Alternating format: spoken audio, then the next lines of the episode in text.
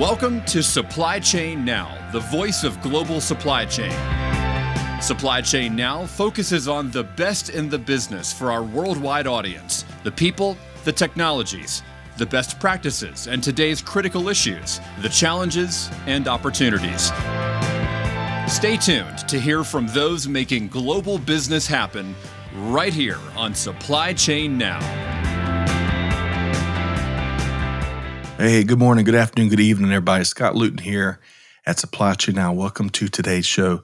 So, on today's show, we're going to be talking with a food industry expert to get a better handle on how the supply chains behind eggs work and why the heck are we seeing these prices for eggs so sky high.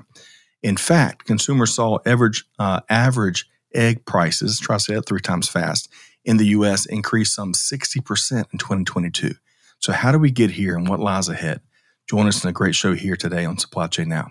So, outstanding guest here today. Let me share a little bit about him. He brings more than 25 years of work experience in the food industry to the table, no pun intended, from grill clerk to stock clerk and purchasing manager, all the way to VP of grocery at a big uh, food retailer. Since 2016, our guest has been a board member, a co founder, and advisor to over two dozen food retail and CPG enterprises.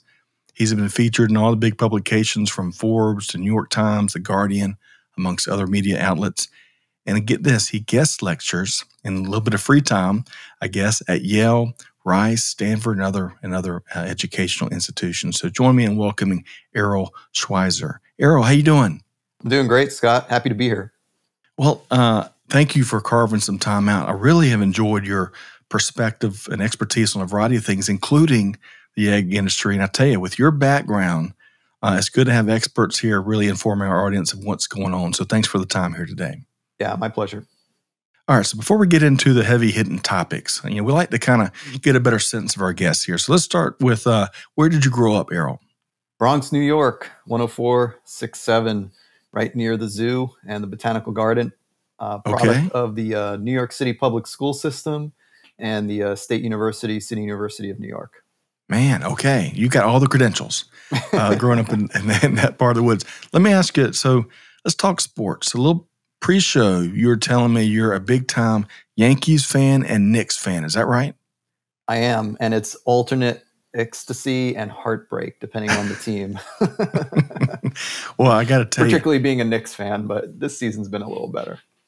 Well, I agree. Uh, you, I think uh, y'all played our Atlanta Hawks uh, uh, three or four times, and, and your uh, Knicks are a tough team to handle as always. But even worse, at least from Atlanta's perspective, uh, in the '90s, man, the Yankees rained on our Atlanta Braves parade more than once. I'll always remember the '96 World Series, which was Andruw Jones' rookie season, and the Braves had a two games to one lead, and and um, y'all had a catcher, uh, and and his name escapes me right minute, but he hit like a three run home run off Mark Wohlers, turned the series around, and y'all went on to win, I think, in six games.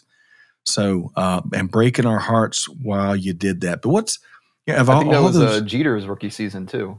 I think you may be right. Um, and uh, I'm gonna I gotta think of that catcher's name. Leyritz, Jim Leyritz. Oh, Jim Leyritz. Yeah, right on. Man, it broke our hearts. Well, hey, so of all those, you know, of all those uh, title teams that the Yankees had throughout the '90s uh, and and and really since in the 2000s, you name it, what's one of your favorite players? Man, I really just love the squad with Mariano Rivera, Paul O'Neill, um, just you know that, that that late '90s, early 2000s. But I also have a soft spot for um, growing up in the 80s in New York and the Don Mattingly, Dave Winfield era, even though we, we never won, but I still have a, a 31 Winfield shirt. Uh, always been a Mattingly fan. So um, I sort of pivot between those two because that was very emotional back then and we could never mm-hmm. really mm. figure it out. And then obviously in the you know late 90s, early 2000s when you know it was the best team in the world. No kidding, man. And Mariano uh, Rivera, Rivera was like one of the, if he's not the best closer of all time, um, just the the ultimate professional, Mister Consistency, man. Uh, yeah. Uh, very jealous of all those teams, but uh, I digress. Let's let's switch gears a minute because I could talk. We could talk Yankees, Braves, baseball. I think for a long time. Um, let's talk I about. I do want to point out that Hank Aaron is the best baseball player of all time, and he was a Brave. So. Yes, and still in my book, I'm partial the true home run king. I, I agree. I think he's the, the numbers king, the home run king. Man, much respect to Henry Aaron. Amen. And what and what he bat, battled back then, the death threats and all the hate, and to be able to go out there and compartmentalize and still perform as a professional. I tell you, I'm I'm with you. I'm glad you brought that up. Um, okay, I knew we could we could make this a baseball uh, three hour podcast, but putting that aside, I, I love your background. Again, I, I, really appreciate you carving some time out, as busy as you are. Um, tell us a little bit about your background. I kind of I kind of put it at a high level in the intro. You know, from um, how'd you put it? Um, from grill clerk, which I can relate. I've worked in restaurants from for four and a half years through college, all the way up to the executive level and all points in between. Tell us a little about uh, that journey. Yeah, I, I, started out actually 30 years ago. Come to think of it, um, just working food service in college. Um, you know, prior to that, I'd been you know a lifeguard and you know, you know working at day camps or other odd jobs you do as a teenager. But I really took to food service in college to um, you know help with tuition and you know have some spending money.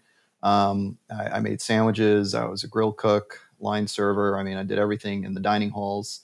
And then I started working at a little uh, volunteer-run food co-op um, on on campus um, that was you know pretty poorly staffed and uh, you know at the time i adopted some lifestyle changes and tried to start eating a little healthier you know i grew up mm. in the mm. bronx and um, you know in the 80s in the bronx you know it's you know pizza and chinese food and mcdonald's and uh, you know plenty of grocery stores it wasn't a you know quote food desert by any means but um, you know there wasn't a lot of healthy options so i started you know i started educating myself when i was in college mm. about mm. how to eat better and um, you know inspired me to start working in you know national organic food stores and I had a lot of odd jobs in my 20s. Um, me and my wife were just joking about it. I, I had a hard time holding down a job and commitments. But one mm. thing that was consistent for me was working at farmers markets. I did CSA work.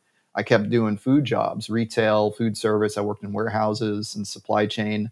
I was an EMT for a while, including um, a short stint at Yankee Stadium as an EMT um, but kept coming back to food um, and worked at a number of retailers until I found my way to Whole Foods. Um, and they hired me um, at entry level, uh, even though you know, I had a college degree, um, all this experience, but they had an opening on the grocery team, even though I asked for produce. And um, I just started out as a stock clerk, stocking the drink box, helping with overnight inventories, fronting and facing the store throughout the day. Uh, helping with customer service, and you know, I kind of took to it. Um, you know, I'm pretty good at basic arithmetic, you know, eighth grade math, you know, a little algebra, you know, it's kind of what you need for, uh, you know, ordering and, you know, restocking groceries. I'm, I'm okay with a spreadsheet. You know, I was able to, you know, track sales and gross margin. I kind of educated myself to that. You know, I'm a, I'm a biology major and I, you know, I, I've studied a little bit of history and economics, but I never took a business class. And so I just learned by doing mostly so I didn't get fired. You know, I wanted to make sure that we were, you know, maximizing our sales and profitability. And at the time, you know, I started at Whole Foods uh, in Florida, and we were competing with Publix. Still, they still compete with Publix, and Publix is a great retailer. Right, but time, I think Publix, you know, I think Publix is based in Florida, right, Errol? Yeah, Lakeland, Florida, and they they've always sold organic food.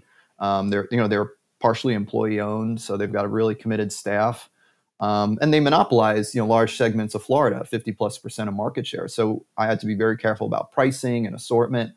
Um, so I learned, um, you know, to be competitive, but also collaborative, and you know, you know, helping my uh, coworkers, you know, learn the ropes. You know, obviously, it's always a team effort to stock shelves. You know, we'd get a truck in, uh, you know, 1,500, 2,000 cases, and we had between, you know, four of us you know three or four hours to knock that out you know until Man. the customers came in and so i got used to stocking 75 to 100 cases an hour got really good with a box cutter a you know pallet jack a forklift a, a cardboard baler you know all, all the fun stuff right errol i gotta i gotta chime in here because you know for um, about a year and a half maybe two years my, well my first job ever at four dollars four dollars and 35 cents an hour was my local winn-dixie yeah uh, grocery store in aiken south carolina and you just walked me through all my memories. And I got to tell you, you, know, you, and your team was a lot more efficient than me, than me and the, the team I was on. So, um, anyway, please continue. You're talking about well, kind you know, of your Whole background. Foods always looks so crunchy, but that first week I got there, one of the guys on my team says, you know, don't don't listen to the, the hype. These these folks are ball breakers. You got to work. You got to work. And he was right, and we did. Um, and so, yeah, I, I, learned the ropes, and um, I just after six months started applying for promotions. I started applying all over the country. Um, got got rejected from most of them until I finally got an offer to move to Austin to help open the flagship Lamar store, where they they hired me in as a a world food section buyer. Um, and I was actually partially a regional buyer too. I worked out of the regional office um, and had assistant uh, manager responsibilities in the store as well.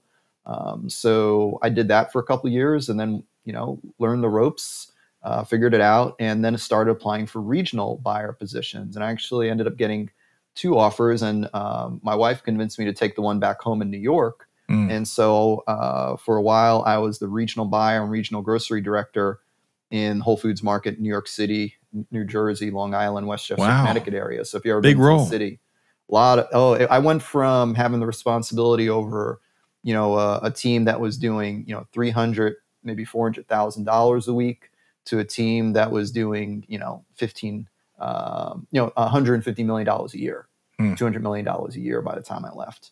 And you know, with everything else, I was focused on maximizing sales and profitability through selling really good food. Um, and so I learned about category management, a bit about supply chain. I learned quite a bit about pricing strategy and promotional strategy.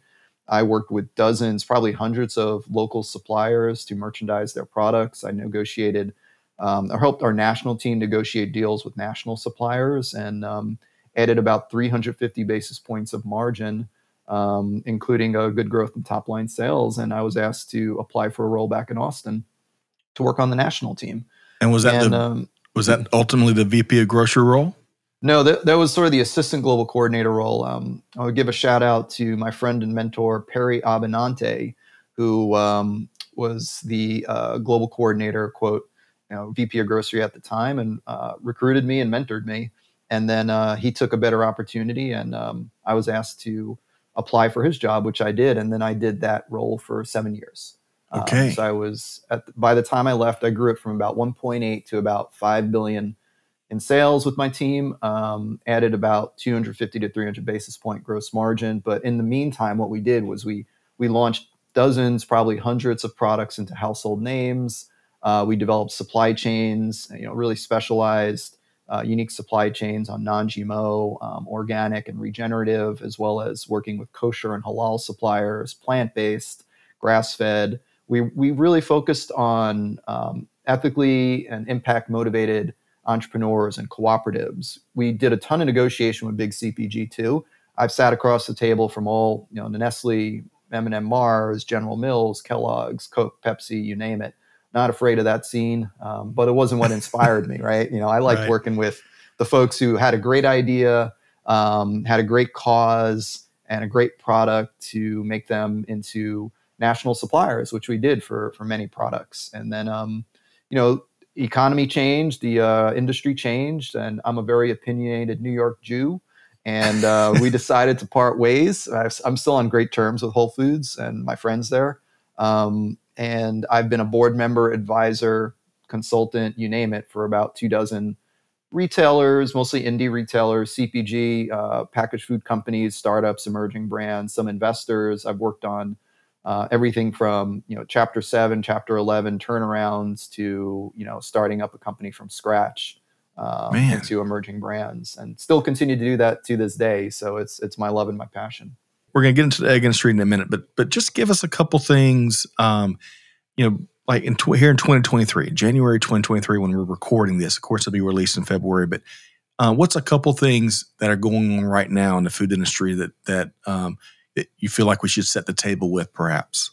Well, I mean, I, I love the uh, topic of the podcast, supply chain. I mean, I don't think anybody outside the food industry really thought about food supply chain before, you know, March of 2020, maybe even April of 2020, right?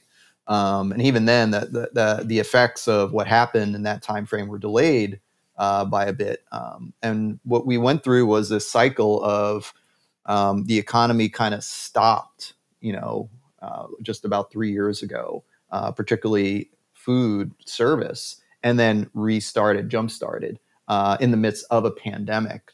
And so, not only did we see, you know, obviously in the food industry, really, really horrible things like you know, food workers died and hundreds of thousands got infected mm. and got sick. Uh, but we saw rapidly changing erratic consumption patterns. You know, I come out of category management and supply chain, and you watch your sales religiously so that you can detect and react to patterns. And it's a lot of what predictive analytics and a lot of the tools we use to, you know, replenish our shelves and determine what else we need to be carrying and what is what is not uh, being sold. And that all blew up, and it continues to blow up. But it, that was the first time in, in my experience and i had been working at the time for two different retailers that um, you didn't have a basis to compare to figure out what you needed to sell um, and how much of. And this is before any pricing crisis. This is just sure. this is just replenishment. This is just determining what people want to buy. And you know you start seeing trend reports come out three years ago about oh comfort foods and you know key national brands and people you know are, are snacking at home because they're working from home or they're not commuting as much. And so trying to react to that um, people are wanting to take better care of themselves. You saw a big boost in organic sales and non-gmo sales. You saw a huge boost in plant-based sales.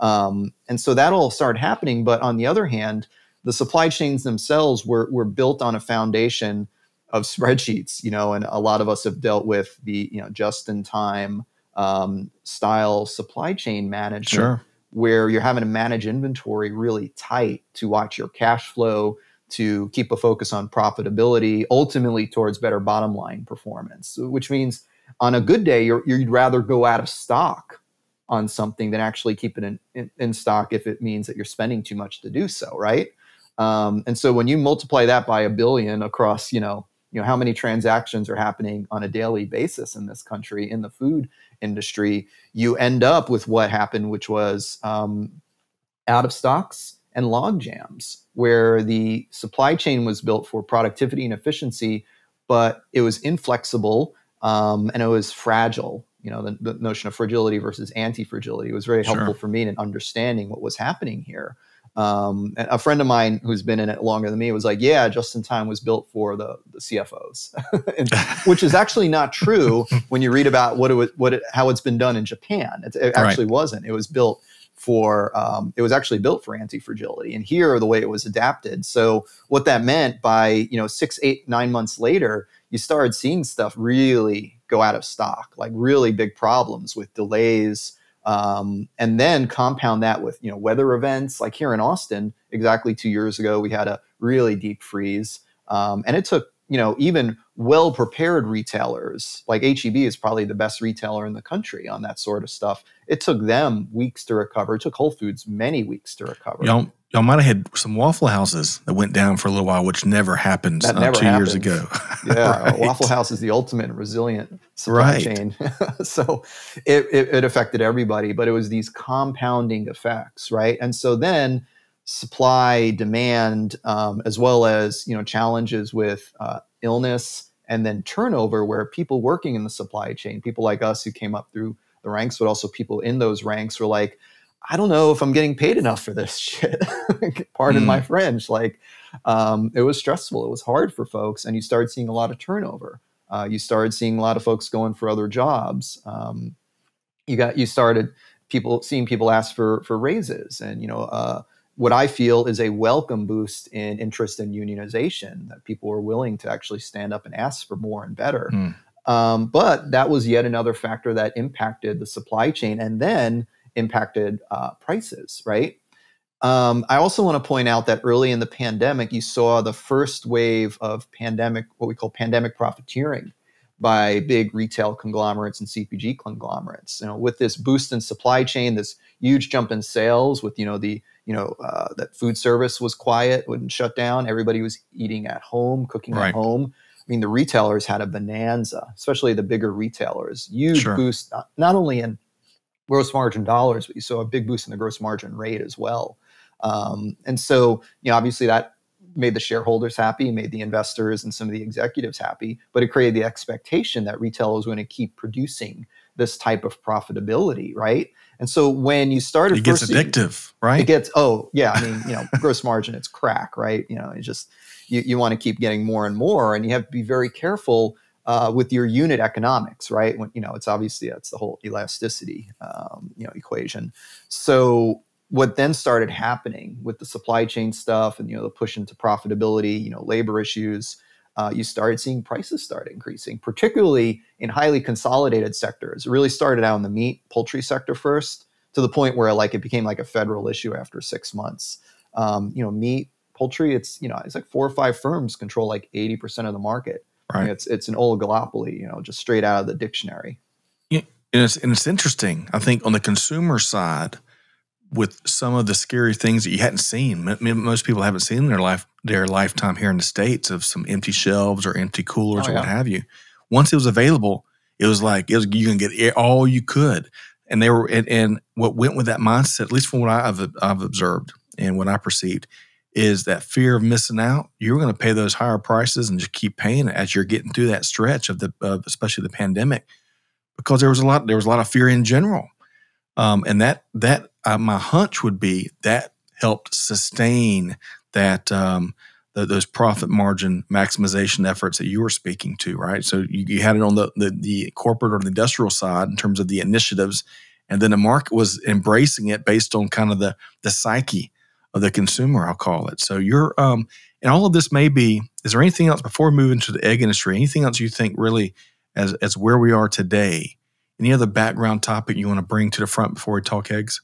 Yeah, just to put a bow on the pricing discussion, what you've seen, particularly in the last 18 months, is that behavior, which we would probably refer to as price signaling, where retailers, um, CPG companies, you know, even investors were all like, hey, now is the quote inflationary time. If you're going to move on price, move on price now, put, put out a price change. And I was talking to a colleague, a, fr- a long term friend who works at a grocery store locally, and he was just saying, where they usually change price tags once a month are changing price tags weekly because they're getting all these price increases from their wholesaler who's getting all those price increases from all the brands. And now where I think think things got out of control is that a lot of folks um, double dipped and sort of increase the rate of retail over the rate of cost increase, which is you know the, the, the profiteering, the margin grab, and that's how you ended up with um, where we're at now with these really high prices. And you know, there's some analyses, economic analyses, that have pointed out that about 50% of the price increases are just that profit margin, as opposed wow. to the pass through from cost to retail. Mm. So, you know, not to say that you know there obviously are a lot of very real reasons why prices have gone up, well over the rate of uh, of, of wages. By the way, mm. I believe it's you know the overall uh, inflation is at least 200 basis points higher than the rate of wage increase. Wow. So that difference is the profiteering, and you know I think it was Q3 uh, profits were the highest ever. It was like uh, two trillion in corporate profits. Wow. And when you look at the companies, and I've documented this in my Forbes articles pretty extensively. Um, and so where where we're at now is there, is we are now continuing to pay those those prices. The, you know, the shareholder buybacks and dividends, those those checks have been cut to investors and shareholders, but those prices are not coming down. Man, Errol, so much to ask you about, so little time. I really I feel I feel like I've gained a certification through uh, hearing your take on you know all your almost 30 years in the food industry and kind of walking us through all that.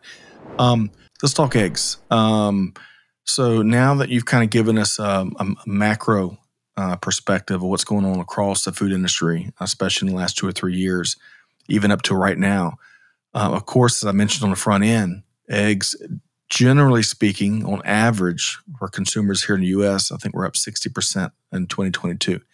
Um, and we're still, I still see it my, on my social media. all my my family and my friends are all talking about the price of eggs. So, what factors have been impacting the egg industry here lately? Yeah, eggs are real interesting because um, they, you know, come from an animal, um, and yet are kind of treated in in grocery stores more like a packaged product, um, as opposed to you know a fresh product or you know uh, you know piece of meat or um, or even milk. I, I, consider eggs to be a very different type of category. Um, and so the the numbers are raised. You know, I, have I've seen you know Bureau of Labor Statistics say 60%, IRI says 80%. Um, you know, I've seen even higher numbers.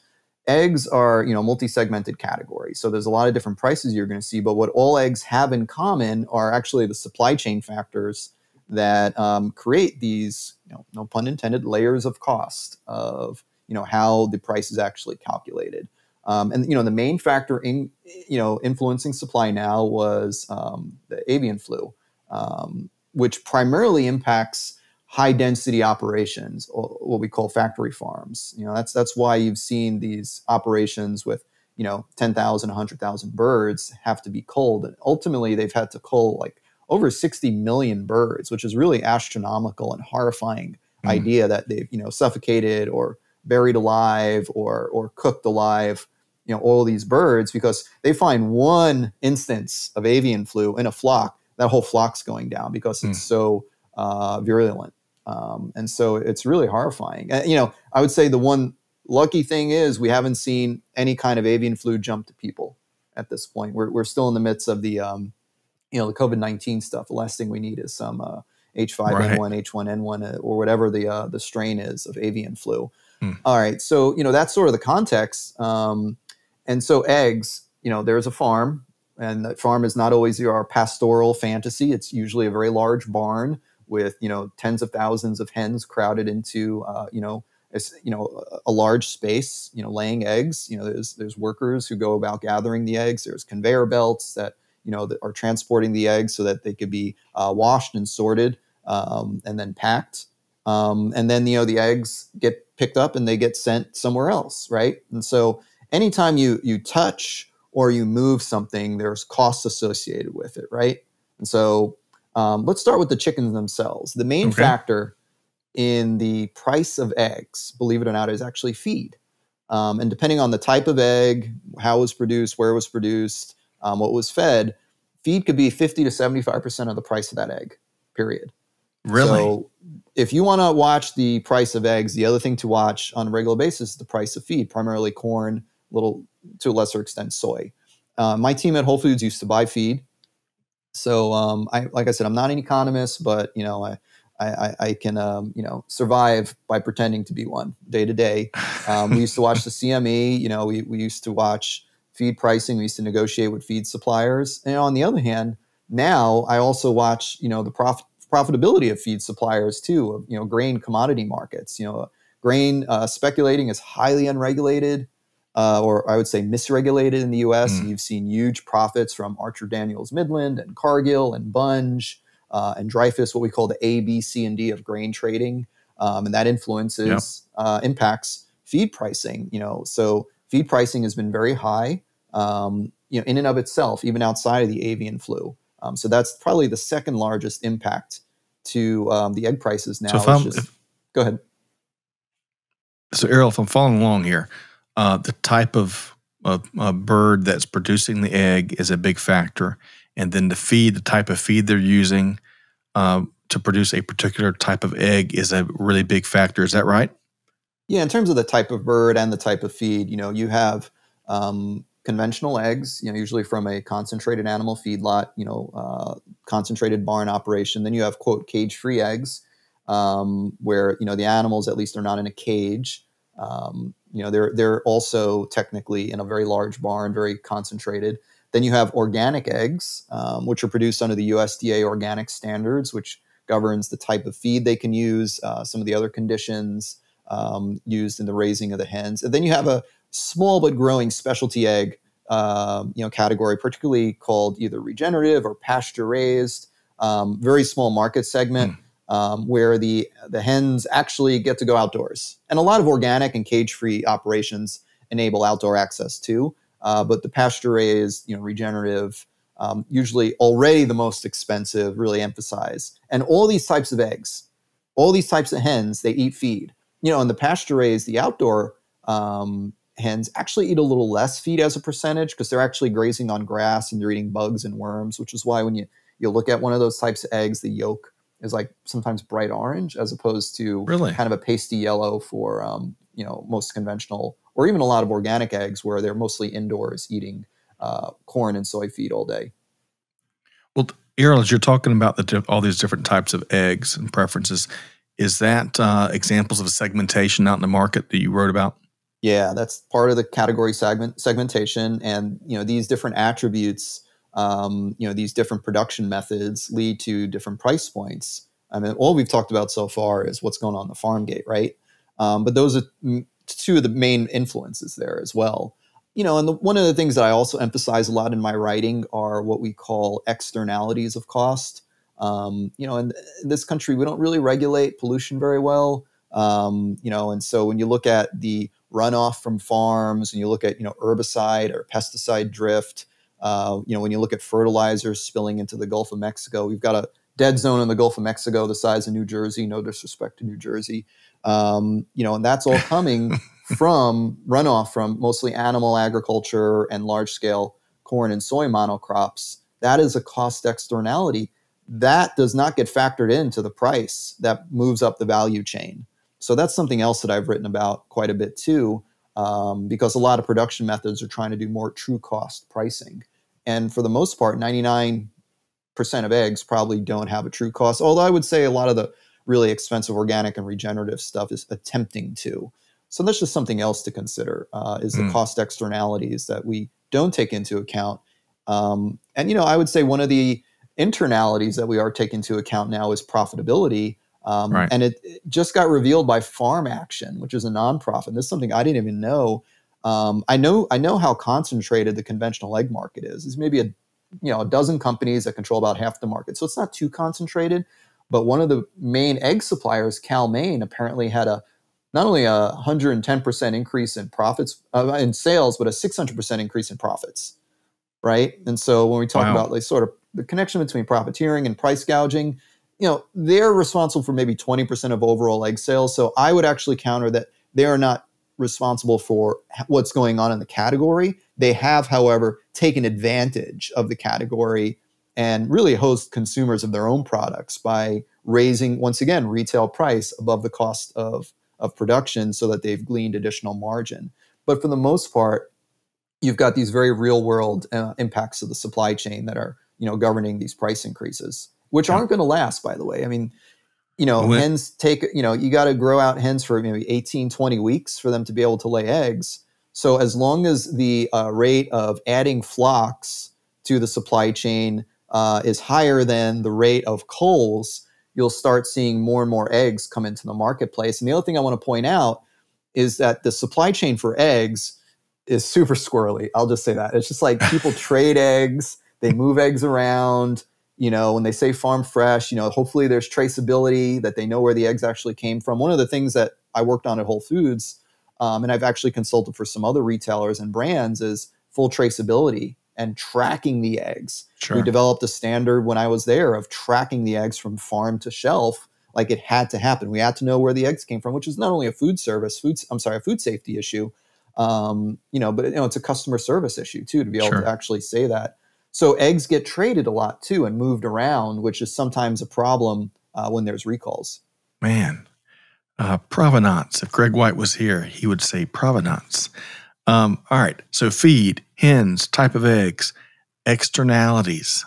I don't know if I can say that, that and internalities. Uh, all good. Um, before we move, so all of this kind of speaks to factors and the layers that go into all the pricing.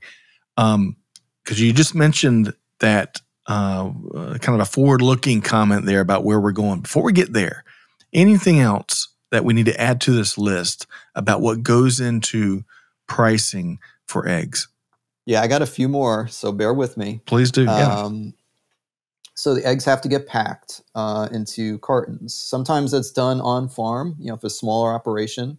Um, you know, I've, I've, spent some time at uh, Jeremiah Cunningham's World Best Eggs here in Austin um, when they were out, out, in Elgin, and I've watched them pack eggs. I've also been to some larger facilities where the eggs get shipped from these farms. They get they get picked up in these you know these these bigger trays, and then they get packed in an off offsite facility. So there is a cost associated with that too. You know, there's the transportation. Obviously, fuel costs have come down, but they're still relatively high, and then you have labor costs. Um, yep. So the labor costs overall are a pretty low percentage um, of the of the cost overall. And once again, another externality would be if you are not um, paying your workers a living wage, or you're hiring, as what's happened in the meat industry recently, or a lot, I should say, is trafficking or underpaying employees. Mm. Like I think J- JBS just got nailed for that. Uh, again, um, hiring underage immigrant kids to uh, mm. pack meat in the eggs uh, industry, we haven't seen as much of that. We haven't heard as much of that. So, um, all in all, though, that labor is a big part of having to pack the eggs. And so there's a markup associated with that, right? And so once the eggs are packed, there's a higher cost that's come from you know the farm gate price, the transportation, now the packing, right? So once it's packed into your convenient 12 or 6 or 18 count cartons, uh, here in the United States, for those of you in Europe or elsewhere, that's we, we pack our eggs in odd numbers. um, and we wash our eggs too for our you know European listers. They don't wash their eggs, which is why they're shelf stable in mm. Europe, uh, which I discovered when I was working in Europe several years ago. And um, then the eggs are either picked up or shipped to a wholesaler. Now, wholesale is a um, very interesting, complex, mostly invisible uh, part of the supply chain, except when you're on the highway and you drive by a truck and you see either uh, C&S uh, or UNFI or, or KeHE um, or McLean or uh, Spartan Nash. I think I've named all the big ones, or smaller smaller wholesalers. Um, you know, give a, a shout out to uh, Chex Foods uh, in uh, in the Northeast or mm. um, DPI in the Mid Atlantic. These are wholesalers, and what they do is they are the go between from supplier to retailer, and they have a markup, uh, particularly um, for retail. I'm sorry for wholesalers that have a labor pr- proportion of their their service where they're actually stocking product as well. A lot of mm-hmm. smaller wholesalers, particularly in New York City, um, like Dora's Natural or um, um, you know Rainforest Distribution, they also stock or merchandise product. But the larger ones, like a UNFI or a C&S, are just about a truck. It's just the truck taking it from their facility. So the eggs go to a wholesaler. Um, they're in that facility, and you know with you know, just in time and you know other supply chain methods and the fact that eggs are still perishable they are rotated right. quickly first in first out um, hopefully and eventually end up on a truck to a retailer right and so there's a cost associated with wholesale and it's between 10 and 30% it's between 5 and 30% even mm. if you if you're talking about like the most efficient types of wholesale that like um, you know walmart or kroger are doing in terms of their own internal wholesale because a lot of larger retailers do their own self distribution. And then a lot of mid sized retailers are still able to do their own perishables distribution, which I don't want to get into the math of why, you know, perishable, some perishable products are easier to self distribute. I'll just say it happens. Um, so you have the wholesale markup, right? Then um, the brand gets to the retailer. And retail markups uh, or margins in the egg category can range from you know not too many loss leader. There are some. There could be some loss leader to low single digit margins. You know, depending on how competitive the category is, to up to 35, 40 percent margin or markup, depending on how you want to calculate it.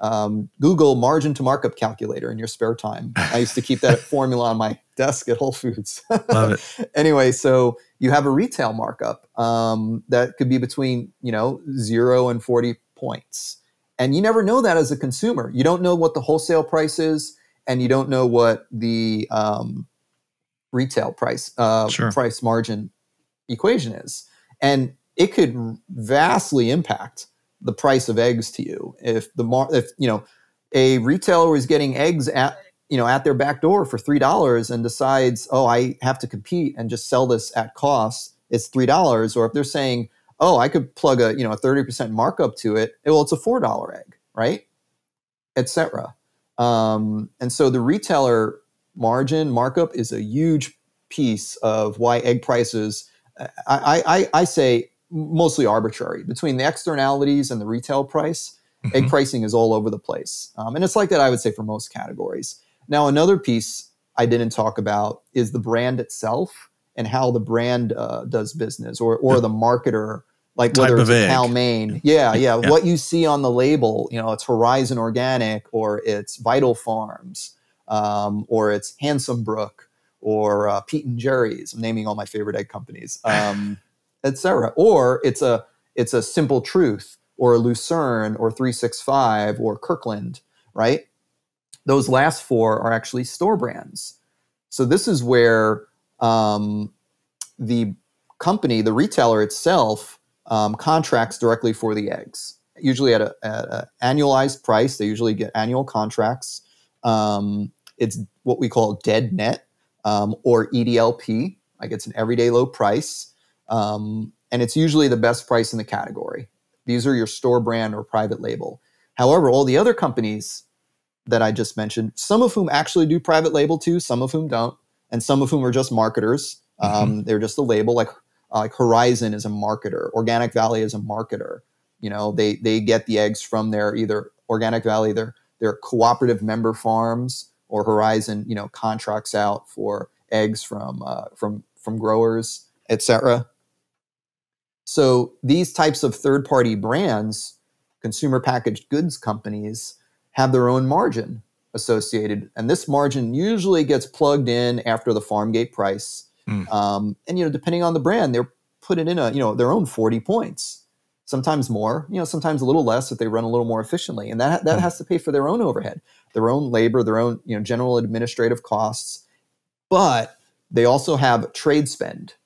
Hmm. In the industry, um, trade spend is that part of the budget for food brands that is then accrued for and plugged back into the retail price to give you intermittent sale pricing, hmm. promotional pricing, coupons, or to pay for wholesale or marketing, you know, wholesale flyers or, um, you know, wholesale shrink, wholesale hmm. deductions. There's a whole other, you know, kind of you know, really complex and gives you a headache if you think about it too much of how wholesale billings work to to brands, but also how the brands manage their um, promotional pricing with retailers. And you know, you don't see eggs on sale too much, but occasionally you do. Well, that right. is through an accrued trade spend. So the reason why I mentioned trade spend you know, all these things that I'm talking about are, are massive industries. You know, grocery retail, $830 billion a year, mm. you know, of which Walmart and Kroger control, you know, close to 30%.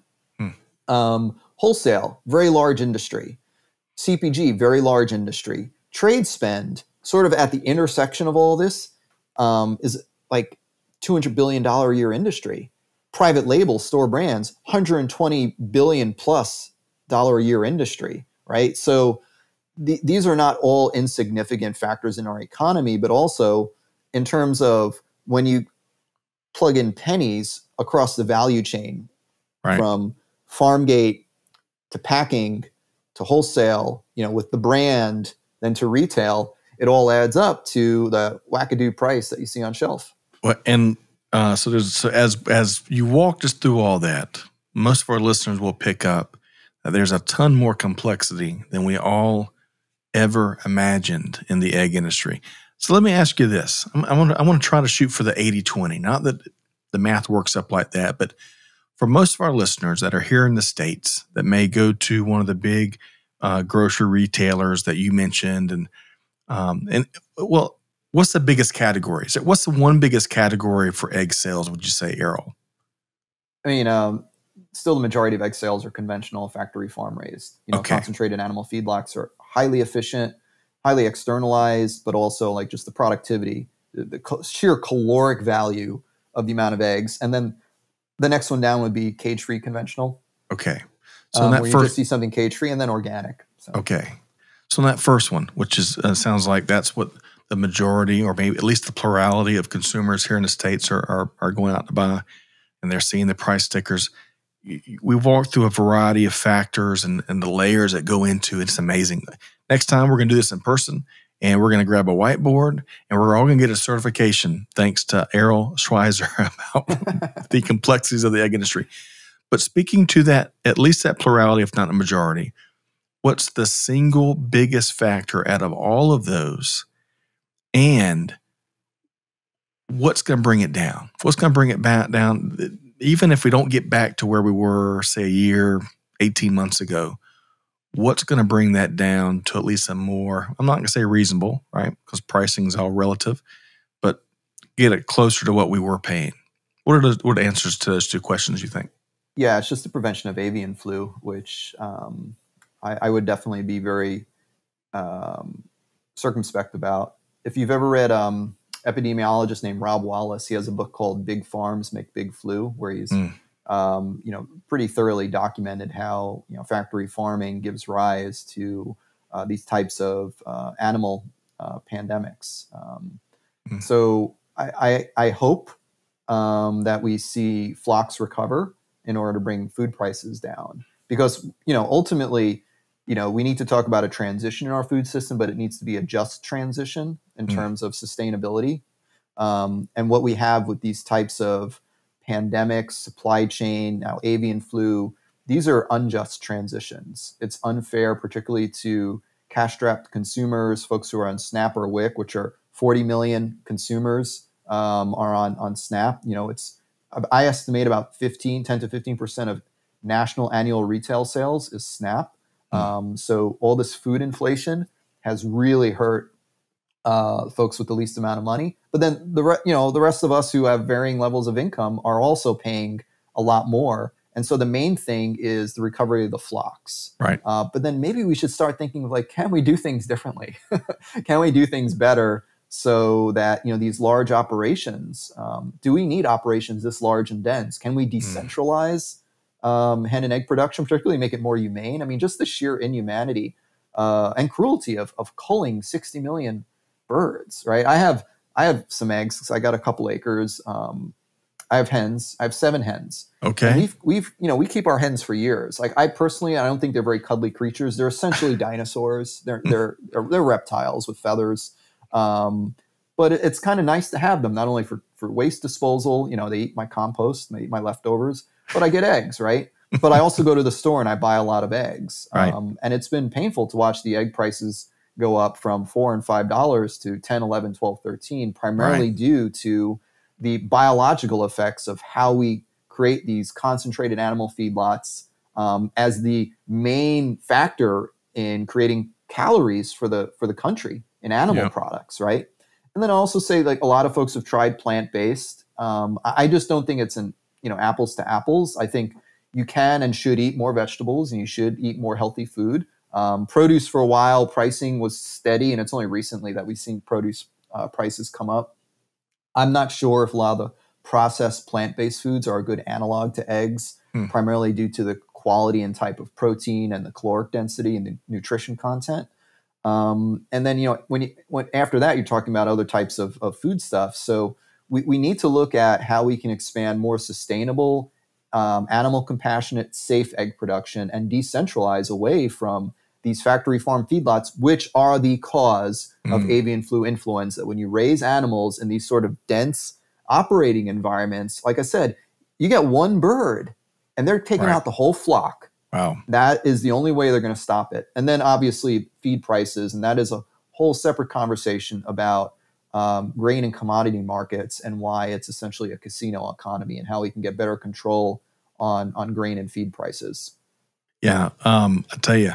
So, all right. So, if I'm if I'm tracking you with you, uh, in the short term, we got to get a handle on the the massive avian flu outbreak that we've seen. That's cost us 60 million birds, uh, and and that's just the U. Is that this just the U.S. poultry industry? I'm just talking about U.S. Yeah, U.S. centric conversation right. right. now. so we got to get a right? handle on that. And is that is that? Would you say that's getting better, Errol? I mean, are we are we I've the, heard that flocks are recovering. The Okay. USDA is saying that. I've been reading other blogs. I've been reading some ag economists saying that the flocks are starting to recover. okay? But That's great. remember, it's like 18 weeks Right. cycle. Um, and so you're thinking, you're, you're talking about 36 or 54 weeks in terms of, you know, staggered, you know, when those eggs actually hit the market and start influencing uh, supply quantities. And this is one of those categories where I think what you're going to see across much of the grocery store with the price increases is suppliers are going to be very hesitant to lower prices. Retailers are going to be very hesitant to lower prices. In eggs, though, you're going to see the price is going to come down and Okay. it's going to come down. I, I would say if the flocks recover, you know, over the next six to nine months, uh, it'll probably be at least a year before we have any sensible egg pricing. again. Okay, wonderful. All right, perfect. You read my mind there. So, um, yeah, quick, quick to raise those prices, and then drop them slow. so They, they go up like a bullet. They come down like a feather. I think that's actually a saying in uh, economics. Ah, all right. So, and you know, it's the same thing with most products because when supplier prices come down, p- particularly one measure of inflation, the producer price increase. Because when we're talking about inflation, we're mostly talking about the CPI, the consumer price or price inflation. That is what people pay at the store. But what suppliers are actually paying, you know, the PPI. Could if that starts coming down and you don't see the CPI coming down, that means you're, you know, that's the profit margin Mm, but also um, it also will be plugged into different retail tricks and maneuvers like they may start uh, doing different pack sizes or they may put that difference into um, more promotional pricing, more trade spend, or you'll see some retailers want to negotiate EDLP and stop doing promotions so they could show that lower price. Mm. And this is once again over the next you know a couple of years. If we start seeing prices A level out, and B deflationary, it'll come down like a feather, but it'll be really scattershot. It won't be as clear because there's all these different ways that companies, CPG and retail are, are going to manage that deflation to protect their margins. Mm. All right. So the good news here to our listeners, now that we're all a lot more educated on all the again all the complexities that go into the egg industry, I've ne- I'll, I'll never look at an egg the quite the same way, Errol. And I really appreciate that because with information comes power. Um, so six to nine months is the outlook for for getting things turned around and getting these prices to come back down like a feather. If I heard you right, especially especially in the conventional market, right, which is the the uh, the biggest, or at least the plurality vast majority, of yeah, okay, vast majority Excellent. of eggs are conventional factory farm eggs, and then you have cage free, and then organic, uh, and then a very small segment of you know quote pasture raised, maybe okay. less than ten percent. All right. So as we start to wind down our time here with Errol Schweitzer, um, you've already given us kind of you've already broken out uh, your crystal ball and given us kind of what to expect. Is there anything? One other thing, and putting the transformation, I think if fee doesn't uh, necess- uh, uh, need another uh, dedicated conversation. Probably the transformation that needs to take place in the food industry, which you're speaking to and advocating for, deserves a separate conversation as well. Putting those things aside, what else? What, what is there anything else that comes to mind that you're expecting to see as we get further into 2023 when it comes to the food industry? Yeah, I wrote a forward-looking piece uh, for Forbes a couple weeks back of things that I'm thinking that you know um, the food industry is going to be very erratic. Um, there's you know a lot of conversation about you know ongoing inflation. Um, it's going to start hitting the retailers hard. I, have actually been saying re- food retail is already in a recession because the dollar sales growth has far outpaced the unit turns. Mm. This is the once again the unit economics. The units have cycled either negative or low single digits for a lot of larger retailers, but also uh, a lot of smaller ones that I've spoken to. So you know that's that's really um, a big deal for the next you know you know six nine months in terms of how retailers navigate um, this where consumers have hit their limit on what they could actually spend and they're buying sure. less or you know they're going to dollar stores they're going to discounters um, right. or they're cutting back or they're going to the food bank you know fifty right. million americans use food banks you know i mean it, there's no shame in it you know everybody's no. feeling this pain you know like i said 40 million americans on snap mm. um, which you know goes that mo- money mo- majority goes to grocery stores. So yep. this is this is you know counterbalanced by there's still a high level of consumer savings. People still have some money. Um, while wage rates haven't kept up with inflation, they have mostly gone up. I think it's like four and a half points. Um, you know, you still see um, a lot of job growth. The economy continues to add jobs. So I don't mean to like rain on the parade here. It is tough and it's it's chaotic, but there is still I think, a counterbalance here. And then uh, something that I've written about pretty extensively is I think the Federal Reserve's moves on interest rates are callous and different, and uh, what I call borderline Malthusian in hmm. terms mm. of you know the sort of social Darwinism, because essentially what they want to do, you know, they want to slow down the economy by putting people out of work, by making it hard to borrow, by making it harder for companies to grow.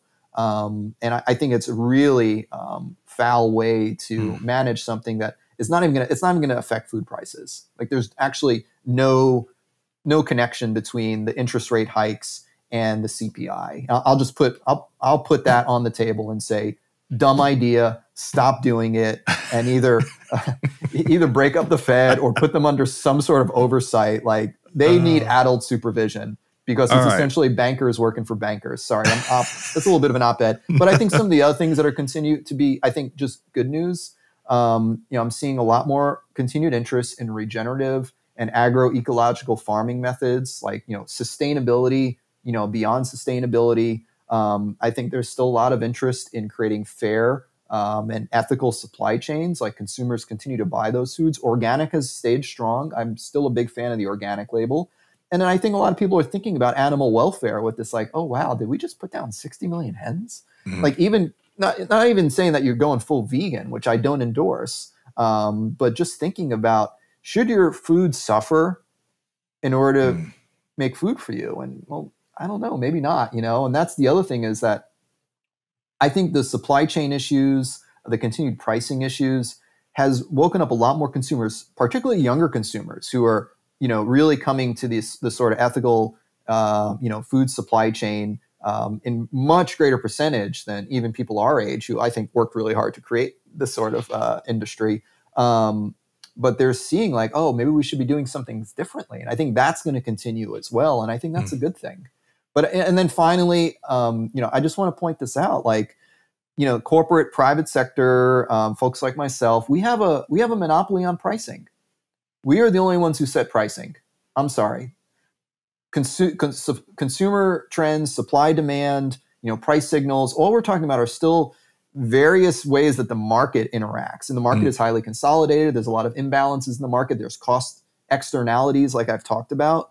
Um, and I've put that out there that we probably need, you know, at least some sort of traffic cop role for the public sector when it comes to pricing to prevent this type of price gouging, profiteering, and skyrocketing prices. Mm. Because markets are really good at certain things. They're, they can be very highly efficient, very highly productive. But these last few years have been a real black eye on the performance of markets to guarantee a safe, cheap, convenient, abundant food supply, which ultimately I, we still need, but maybe not the way we're doing it now. And so I've started putting out some ideas. I I'm learning and reading a lot, and it's like, well, how are other ways to manage pricing? You know, are we talking about what you know, Roosevelt did in World War II of price controls? Is there some other middle ground? Mm. Can we use all like the app-based technologies like data to you know create other ways to manage pricing? What happens in these sort of inflationary or on the other hand, deflationary events to protect right. the margins? But anyway, there's I think a lot of conversations we should be having about hey, can we not make these mistakes again? right. No, absolutely right. And, and and the lessons we've learned in particular in the last two or three years, um, we got we got to keep those in mind, act on them, uh, and let allow those and deliberately enable those to drive good, meaningful change, structural change uh, that you're kind of speaking to across industry, beyond the food industry. Uh, everybody should have the right and access to good food. Yeah. And ultimately, that's what, what I'm saying here. And I yep. don't mean to cut you off, but like no, no. ultimately, that's what the food industry is trying to do. A lot of us have always worked for and have had a lot more difficulty in executing these last few years. And I, right. I think we need to think about how do we do that because ultimately, that's what we're here for. Yeah, agreed. Uh, you touched on the workforce uh, shifts. Um, you know, there's lots to have learned from there in the last two or three years that, that uh, We've seen some organizations apply. We need more.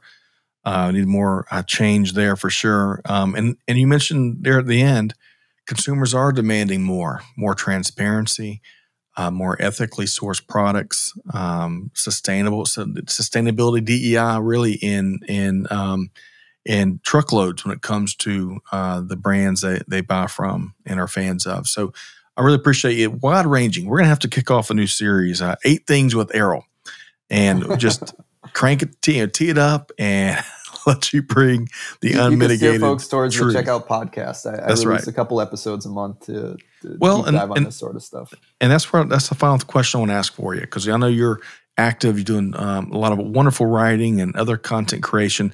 So your podcast is named the Checkout. The Checkout. Obviously, uh, the retail connotation of the check stand, the uh, you know the checkout counter. Um. But also, um, for me, it signifies the transactional nature of food relationships.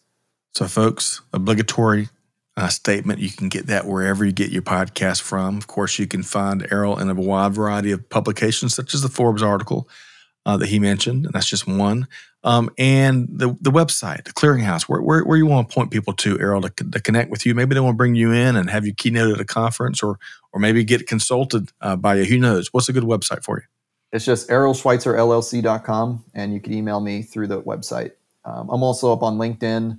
Um, I'm, I'm, relatively easy to find, but Errol Schweitzer LLC is, is something I check every day, and it has a good, I think, summary of, of what I do and why. Agreed. And the why is important. Y'all heard that plenty of passion speaking to that why here over the last hour. So y'all check that out. Well, you know, to make it easy for you, we're going to include Errol's contact information and including that website and social uh, in the episode notes. So y'all look for that. You're one click away from connecting with the one and only Errol Schweitzer. Errol, really appreciate uh, the knowledge bomb you dropped on us here today, not just on eggs, big big chunk of that. But the food industry in general, it is it is marvelous. And what you opened on on the front end is most people have no idea how we get and what what's what's behind the food that we buy and consume here in the states. I completely agree with you. We, um, you know, have a responsibility to create a better food system together, um, and we live in an industrial society with an industrial food system.